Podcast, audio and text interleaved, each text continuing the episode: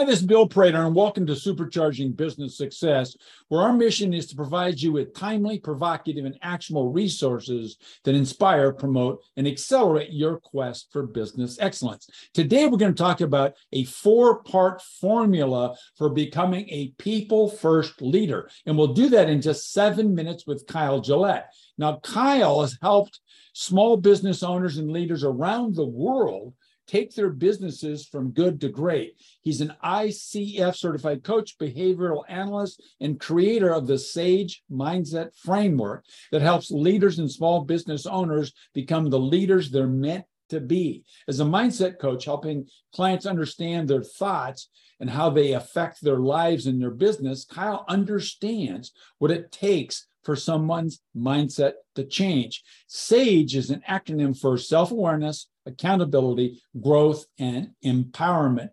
Kyle, what a fantastic trade name. I love it very much. So tell us, sir, who's your ideal client?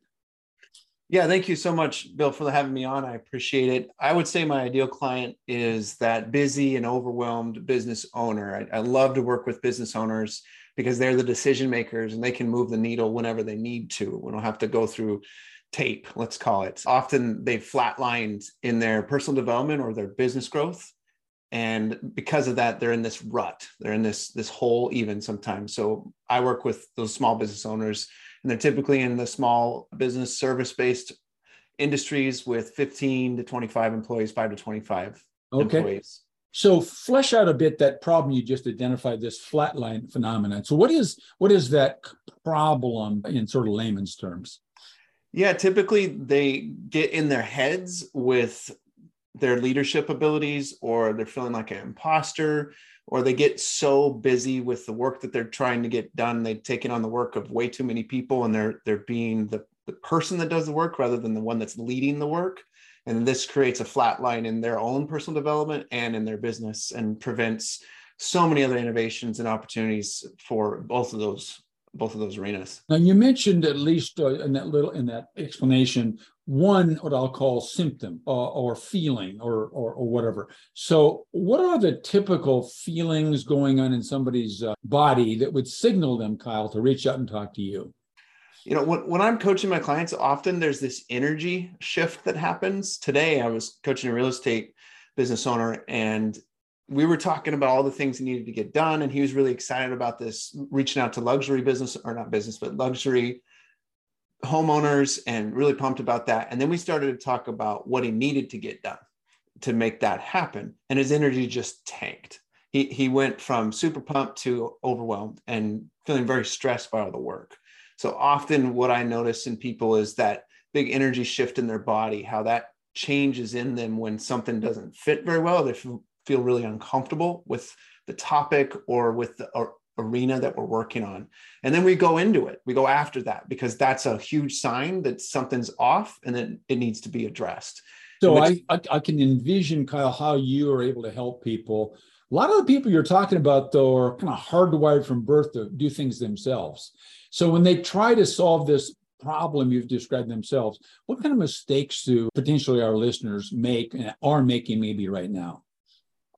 they haven't connected the dots that their mindset is part of the problem right since they're often entrepreneurs of that dominant mentality and they they believe they can get everything done and anything done which is mostly true they get to this point in their business especially in that range you know that 5 to 25 employees where they can't do it on their own and their mindset is getting in the way whereas before it was what drove them forward so now there's these shifts that need to happen so when i do that and help them with those shifts, again, they get that traction again and they're rocking and rolling again. And they have a new set of, you could call it control, a new set of responsibilities that they can go after and, and be the one in charge of them. But they've brought other people along with them in the process, which allows them to be far more successful than before. But that switch from when you you have you know two, three, four, five employees to now you're doubling up that number, it's a lot harder to run the business quote on your own. And that's often the, the, the big headache you could call it. Okay.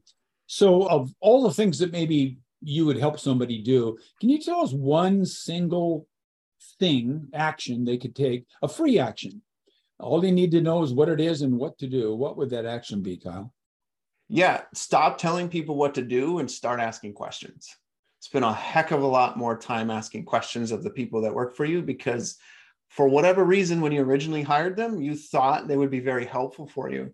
And then often it's easy to get in the mode of just getting things done that we forget that there's brilliant people all around us, whether they work for us or not, but there's brilliant people all around us that if you ask them some good questions, they're going to give you some really powerful insights ah, and help a, you move forward. Beautiful. What sort of ratio do you recommend listen versus versus ask questions? Yeah, in in terms of straight up conversations that aren't about solving problems, whatever is comfortable. But when it comes to you're trying to solve a problem, 60 40, you're listening okay. 60 and you're talking 40% because you're the leader. So you do need to interject and not just stand there and, and wait.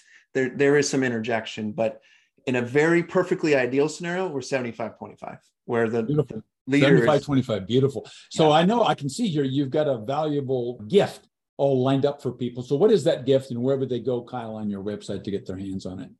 Yeah, so I have an accountability guide because often that's the issue with with business owners is they, they struggle with that. And so I created a, a process. Well, I basically reverse engineered the process I use because it has worked wonders for my business and for the people I work with.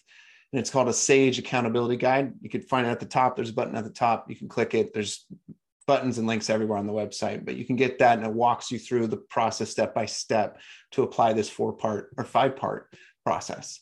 Once again, the website is sagemindset.com. Sagemindset.com. Nice name. So, Kyle, look, we got about 75 seconds left.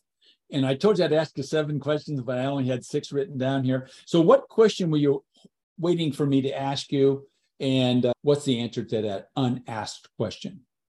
Yeah, I mean, what makes Sage Framework work for my clients is is the question, and the answer is if you picture a leadership house, a metaphor of a leadership house, self awareness is the foundation to any great leader's leadership. If they don't have self awareness, you can't build any sort of leadership on that. Accountability is the nails that holds that leadership house together. So we build that accountability when I'm working with my clients growth is the the walls and the roof of that leadership and at times as you grow as a leader and as your business grows you have to remodel that leadership. You have to remodel that house to fit what you're doing and who you're doing it with.